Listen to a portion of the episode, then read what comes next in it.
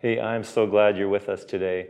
We are beginning today the start of our new series, Words to Live By.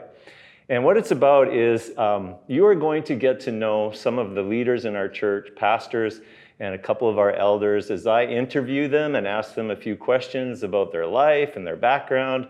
I think it's going to be really interesting for you. And then also, we've asked each person to share with us from Scripture a particular verse or passage that has had a big impact in their life.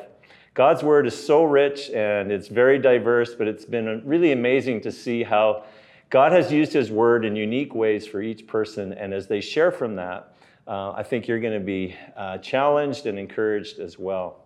So today, our first guest is Mike Woodard, who is our, the chair of our elder board. And Mike, welcome here. So glad you'd be willing to do this. And well, thanks for the invitation. Yeah, it's, it's fantastic. Um, you know, beginning with childhood, let's start there. Uh, where were you born? What did your growing up family look like? Mm-hmm. Where did you live? Well, I was born in a small town, USA, in a place called Marion, Michigan. Uh, so, are you a dual citizen? I am a dual citizen. Okay. And uh, 700 people at its heyday. Mm. It's down to about 300 right now. Okay. I actually grew up in a log cabin that my parents built. Wow. They've ne- they never had a credit card and then they never had a mortgage. Wow. Does yeah. that cabin still exist? It still exists. My really? brother lives in it. Wow. And um, I'm the fourth child. Mm-hmm. Uh, uh, I have an older sister and okay. two older brothers. Mm-hmm. So there are the no pictures of me. You're the baby that just had all the fun. And, yeah, that's right. And, and there are no pictures of me. Of course. Because yeah. I'm the fourth. Yeah. My brothers got great joy out of telling me I was adopted. Yeah, I, I know how that goes. Yeah. All right. And then, so did you stay in that place right through to high school or did you move around at all? No, stayed right there. Okay. Um, grew up, and it was kind of a fun place to grow up. My father worked for a feed company. Mm-hmm. We had 40 acres, and it's kind of like growing up on a petting zoo. Mm. We had just about every type of animal that wow. was imaginable, and there was mm-hmm. a really nice river very near to where we grew up. Okay. So we could take the horses down to the river and swim, and it was just a, a very idyllic in many ways. Mm. What kind of a student were you growing up? Oh, interesting that you should ask that. Well, I, I um, up until junior high, I would not declare myself a good student. Mm-hmm. But I had a pivotal moment. Uh, it's funny thinking about it now. Uh, my two brothers who were ahead of me did very poorly. Mm. Mm-hmm. In fact, my brother that's next to me quit school when we would have ended up in the same class. Mm. He was three years older than wow. I am. Wow. And one of my teachers shook his finger at me, this grumpy old guy, and said, You're going to be just like your brothers. Mm. And there was like a switch went off. You got to prove him wrong. Yeah. Mm. And the funny thing is, I graduated from high school and I received an, an honor that was named after that teacher. Yeah. that is really what great ironic, irony. Eh? He had passed away, or I would have uh, gone and showed him. yeah, wow. Okay, and so graduated from high school. Where did your life take you after that? Well, I uh, actually was, my academic career turned around and it did mm-hmm. quite well in high school yeah. and went to university. And at uh, Karen, my wife, went mm-hmm. to the same university mm-hmm. at Central Michigan University. So that's where you met? No, we actually met in high school. Oh, okay, so you already knew each other. Yeah, her right. family moved to town, mm-hmm. and we were on the student council together, and went to mm-hmm. the same youth group. So okay. lots of crossover. So, at what point did it get romantic? Well, we are kind of off again, off again, on uh-huh. again relationship. I was the flaky one. Oh, okay. And so we'd date for a while, and then I'd think, oh, this is getting too serious. Mm. So it really wasn't until after we graduated from university. Okay. That uh, we did become serious. Yeah. Now, did you have any side jobs while you're going to school, or, or like what kind of things did you get for work experience? Yeah, yeah. I had a, a great educational institution. It was called a family owned restaurant. Mm, and okay. uh, learned lots and worked through high school. And then at university, I had various jobs on campus. Okay. So for the whole time. In, in the restaurant, did you cook and serve? Like, did you do a busk or clean up and all of that? Did oh, yeah. I learned the whole nine okay. yards. And there are many funny stories that mm-hmm. would probably cause you never to want to eat at a restaurant again. yeah, we better not, better not know that, hey? No, no. All right. Uh, so, how old were you when you got married? We were, uh, I just turned, no, not yet. I was just shy of 23. Okay. Yeah. Still fairly young. Yeah, we both had graduated from university Yeah. and Okay. And then did you stay in that area? And when did you start having kids? Mhm. Well, after university, uh, both Karen and I ended up joining the staff with a interdenominational Christian organization that worked with university students. Okay. And uh, I went to Edmonton, Alberta, and she went to Southern California. Oh, lucky her. Yeah, well, and then I proposed to her over that winter, Okay. and she said yes. And I thought, that's true love. When you're going to move from Southern California to Edmonton, Alberta. Oh, you mean you didn't go from Edmonton to Southern California? Oh, no. okay. Yeah. Mm-hmm. And so uh, that was in 1978. Wow. So you've been married a long time. Yeah, yeah. And then children. Four kids in rapid succession. I've always liked to challenge. Mm-hmm. And Karen wanted to have the kids before she was 30. All right. So we had four kids in five years. Wow. That's close together. That's close together. so Yeah. did you move right into a minivan pretty quick or? Well, I'm also a little um, contrary, so Mm-hmm. I just couldn't conform to a minivan. Oh, so, really? So what so did we you had have? this big station wagon. Oh, wow. Yeah, Okay. I couldn't buy a minivan. Wow. and so did you stay working for, for the same organization um, all this time? Yeah. And you're there today? Yeah, 44 years. Okay. So I've moved from student ministry to family life. Right. Mm-hmm. And that's what you do now. Yep. And Karen as well. Yes. Okay. Yeah. Wow, that's amazing. Now, there's a side to you, Mike, that I don't know if everybody knows, which is a reason why we have a cycle here. Mm-hmm. Um, I have had the privilege of cycling with you, and that's been fun. Why don't you tell us a bit about your love for that and some of the things you've done with that? Yeah. Well, I, I love adventure.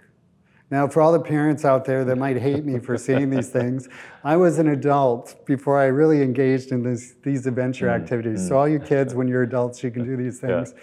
But I bungee jumped, I've, I've jumped out of a mm-hmm. plane, mm-hmm. I've parasailed, paraglided, you know, done a lot of Yeah. adventure things. Mm-hmm. And one of them in the area of cycling, someone asked me if I wanted to cycle across Canada with them. Oh, sure. it was a little bit like that. I had, no, I had not ridden more than uh, about 150 kilometers before that. Like total or in a day? Well, in a day. Yeah, which is yeah. a lot, which is a lot in a day. Right, but that was when I was 19. Yeah. Okay. And I took up the challenge when I was 59. wow. So, yeah, we rode across Canada. And then to kind of up the game, that was in 2014, Mm-hmm. this summer, we're riding from sea to sea to sea. So, our plan is to start at the Arctic Ocean, cycle to the Pacific Ocean, and then to the Atlantic Wow, of Ocean. course, because you're getting younger and fitter and stronger. That's Uh, right. I, I love that. Honestly, I really love that about you. I think that's that's incredible. And it's not, not just for fun. I we are that. doing it as a, a charity ride for Yeah. water wells in Africa. Yeah, Our goal is 66 water wells. yeah, that's beautiful. Thanks for doing that. Mm. Um, I mean, obviously, Jesus has been a big part of your life, or is. Um, yeah, how did that how did that really take root in your life? Love to hear that part of your story. Well, as I mentioned, uh, growing up was kind of the best of times, but also there was kind of a worst of times element to it. Mm-hmm. My uh, parents, sorry, That's all right. my parents both struggled with Mm. alcoholism. And there was lots of things that went on that uh, my mom ended up in the hospital for two weeks as a result of the violence. And uh, in the midst of that, there was kind of this cloud of despair that moved into my life. And I actually started thinking that maybe life wasn't worth living. Wow. And uh, around this time, my sister started going to a youth group. And she became a believer through that youth group, started taking me to Sunday school. And I'd never been to a Sunday school. I was eight years old. And, Okay. And I remember asking the teacher mm. questions like, okay, wait a minute. So if God made the world, who made God? Mm. so she mm-hmm. sent me off to talk to the pastor. Mm. Did he know anything? he had a few things to say. But the funny thing is, I'm, I don't remember what he said. Mm. But I do remember my sister asked me a question, because I had so many questions. And she said, So, Mike, have you ever invited Christ into your heart? Mm-hmm. And I didn't know what that meant. But a few weeks later, there was an invitation given. And uh, I remember kind of sliding back and forth in the pew, and my sister mm. giving me the nod. Mm. And uh, I went up, and the pastor's wife explained just in such simple mm. ways. Mm-hmm. And there were some things, the dots connected in that moment for me. Because I learned the stories. You know, I knew that, or at least hoped that God did love me Yeah. And that Jesus had died on the cross. Hmm. And I surely knew, even at eight, that I was a sinner. Yeah. Hmm. but I just didn't realize Jesus actually died for me. Wow. And so, in that moment, when that was explained to me, I just thought, yeah, hmm. why wouldn't I accept this? And she explained that you get a relationship with God that goes on forever through mm-hmm. eternity. Yeah. You're forgiven, and you also have Christ's Spirit living hmm. inside of you to hmm. help you live life. Yeah. And I thought, wow, okay, hmm. I'll take that. Yeah. And so that day I invited Christ in. Yeah.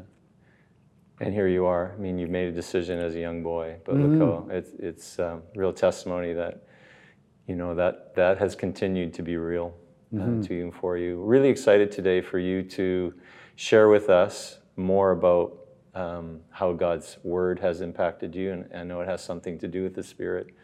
And so, God bless you as you share with us today, Mike. Thanks, Jim. Well, as I mentioned, I like adventure. And the title of this uh, small devotional really is Live the Adventure. And I think, in spite of all the, the adventures that I've had, I, there's nothing that compares to what I want to talk to you about as far as living the adventure that God has given to us. And the passage that I've picked is Ephesians 5, verses 15 to 21. I want to read those for you. It says, Be very careful then how you live, not as unwise, but as wise, making the most of every opportunity, because the days are evil. Therefore, do not be foolish, but understand what the Lord's will is. Do not get drunk with wine, which leads to debauchery. Instead, be filled with the Spirit, speaking to one another in psalms and hymns and spiritual songs from the Spirit. Sing and make music from your heart to the Lord, always giving thanks to God the Father for everything in the name of our Lord Jesus Christ. Submit to one another out of reverence for Christ. This passage has been so instrumental to me. And let me tell you why. When I was a university student, as I mentioned, I had become a believer when I was eight years old. But I went off to university very disillusioned. And during that time, I, there was a pivotal moment. And I thought that I was just the worst Christian because I broke all the rules. I tried really hard, but failed to live up to the standards that I thought were expected of me as a believer. I didn't realize that the source of power really comes from God's Spirit. This passage makes that really clear. Now, there's some things I love about this passage. The first is there's some pretty clear instruction. The first part of Ephesians, chapter 1 to 3, really talks about the idea of what it means to be in Christ, to be a part of the body of Christ. And chapters 4 to 6 are really the practical outworkings, how to walk with God to a Gentile audience who needed to hear just simple instruction. And this passage has some pretty clear instruction. The first is be very careful then how you live. Now, the word then makes you think back in the paragraph uh, before this passage. And there's three really, really significant things from that passage. First of all, it identifies that we have a new identity, that we are beloved children and children of light. This uh, gives us a new identity in the family of Christ and that God is our Father. And also identifies a new purpose. And that purpose is in verse 10 find out what is pleasing to God. And then, third identity is, um, or the third item in the paragraph leading up to this, is a new accountability. And this is pretty frightening. It says, everything will become visible. So there's a significant accountability because God is light and brings to light all things. Now, I remember uh, talking to a student on the university campus, and he wasn't so sure he was a sinner. And I, so I suggested, well, maybe if we had a recording of everything he did in this past week and we played it in the student union building, that if he's not a sinner, that would be okay. And he agreed that no, he would not want that played in the student union building, and that possibly there were some things that would classify as sin in his life. Well, God, in fact, understands that and loves us and has invited us to be his children, which is exciting news. So we are to be very careful then how we live. And Paul goes on to say, Do not live as unwise, but live as wise. In verse 16 and verse 17, he says, Don't be foolish. Now it's it's um, interesting that the first verse in this chapter talks about us being beloved children. And I can just picture a father saying to his kids, and I probably have said to my kids, you know, be careful, be wise, don't be foolish. And so God is, God is giving us instructions um, on how to live. And we have a choice. We can be foolish, unwise, or we can be wise and um, there are two descriptors in verse 17. It says, making the most of every moment. Now that fits into my adventuresome spirit. I have, I've kind of thought about, yeah, I want to go for it. I want to make the most of every moment. And then the other uh, encouragement in the area of being wise is understand what the will of the Lord is. Now, you think about this for a minute. If you really want the best in life, and God is the author of life, and He is all wise, then understanding what His will is, is a really good choice. Now, the question is what is God's will? I'm sure that uh, many of you and I have used that question and had maybe some sleepless nights over that question. Well, there's a really general principle in this passage that uh, I think illustrates what God's will is. And that is do not, this is verse 18.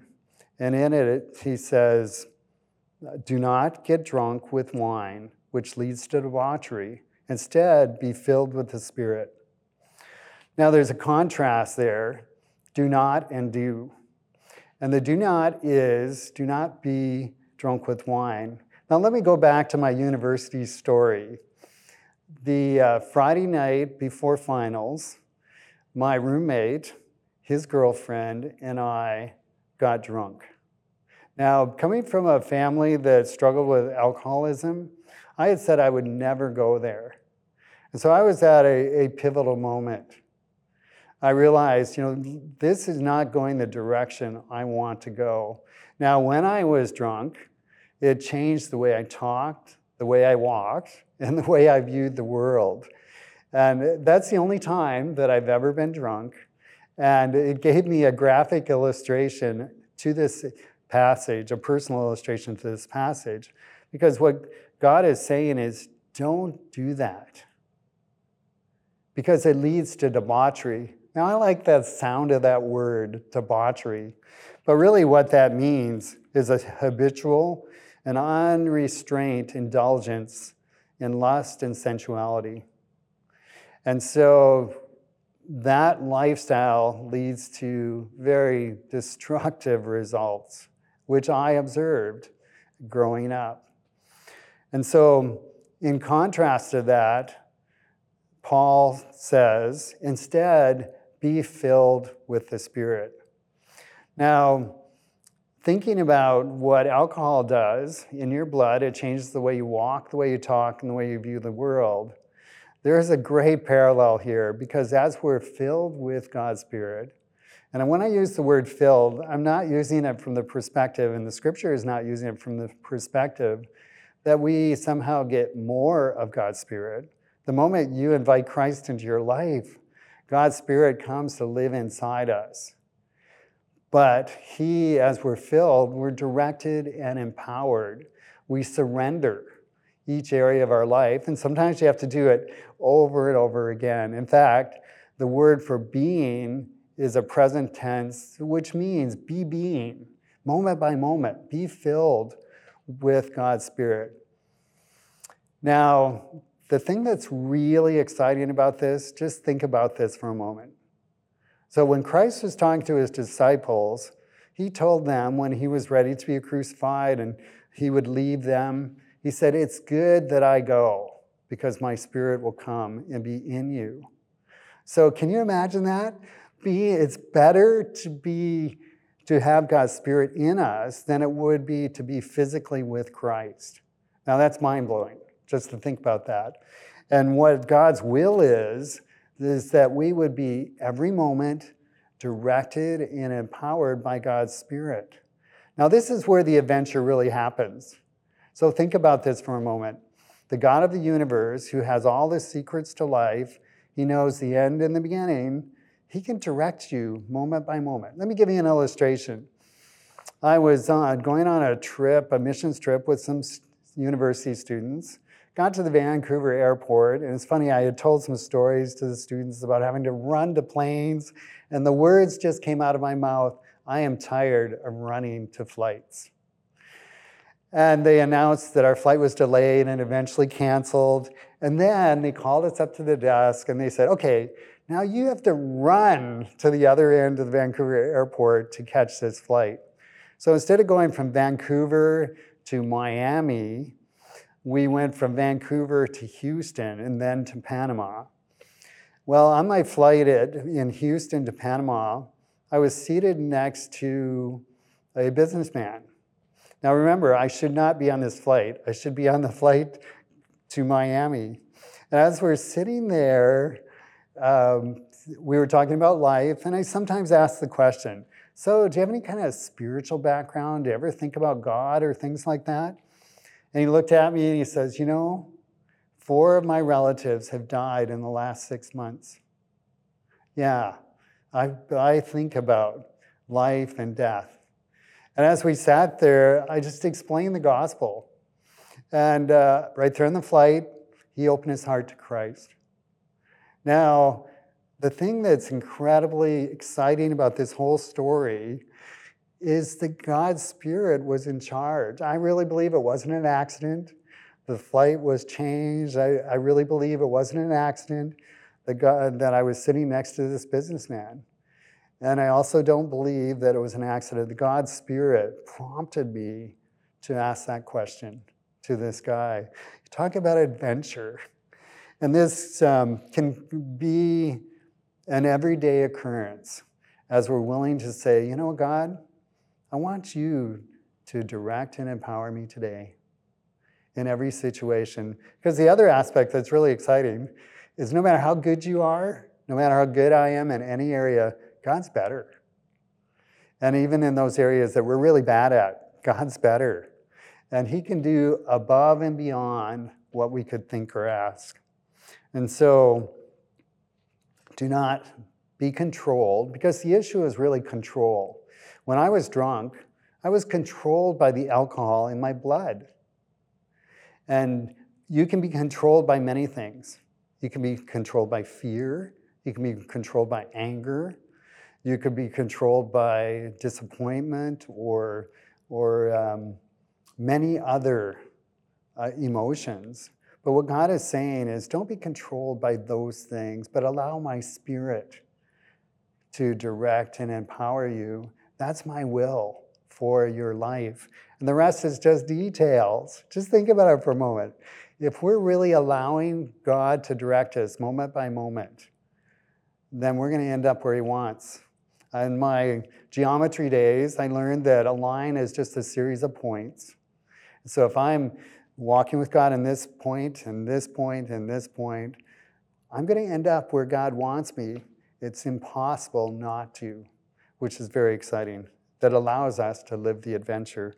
Now, there are implications or results that show up in this.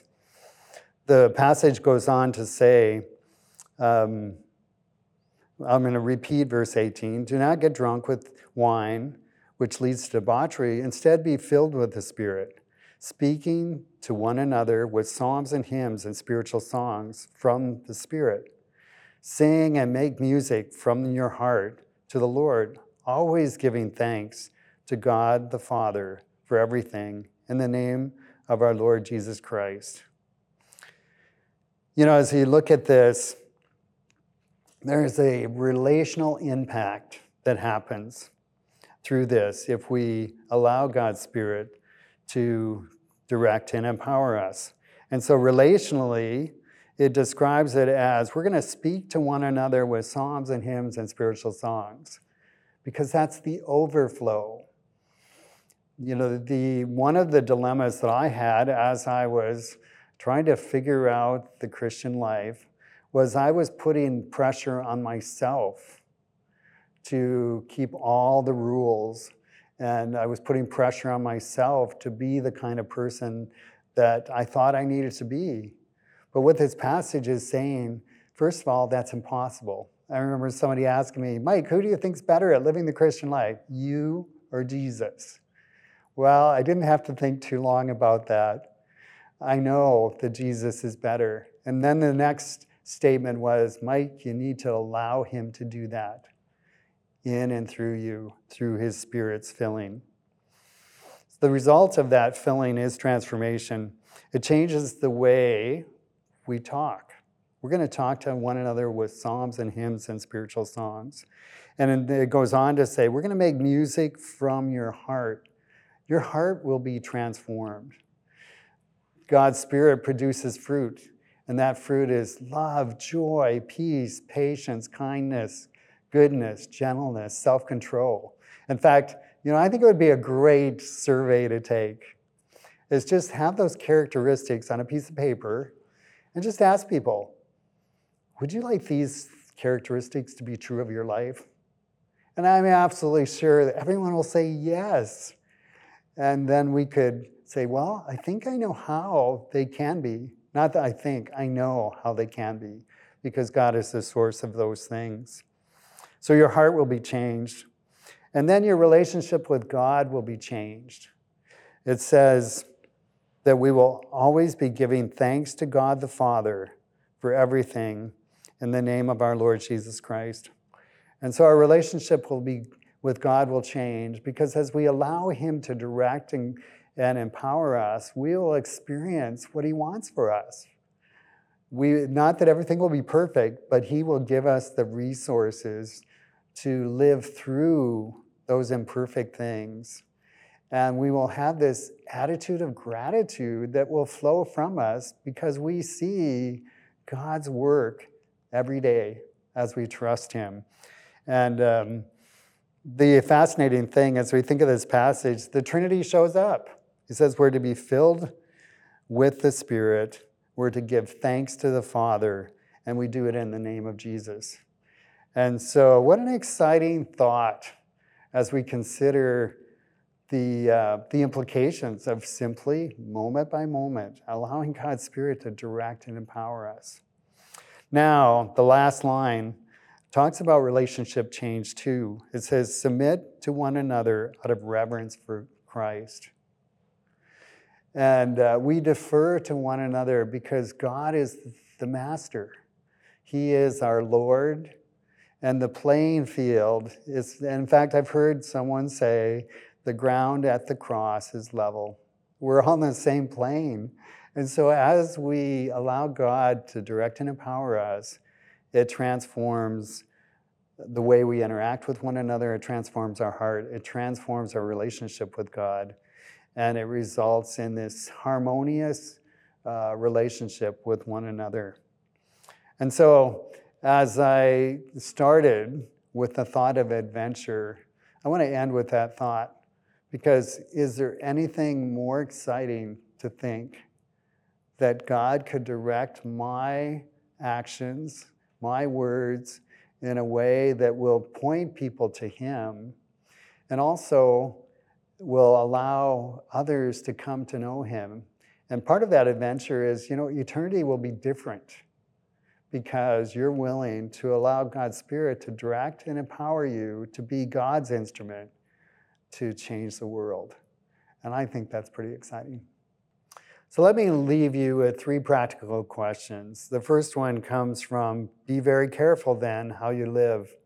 Are you being careful about how you're living spiritually, relationally, intellectually, morally? The second question in what ways are you seeking to discover what is pleasing to God? And then the third question what other things compete for the control center of your life other than God's Spirit? As you reflect on those questions, I hope it'll take you to a new place spiritually and encourage you to live out what God commands us to do, and that is to live empowered and directed by His Spirit. Thank you.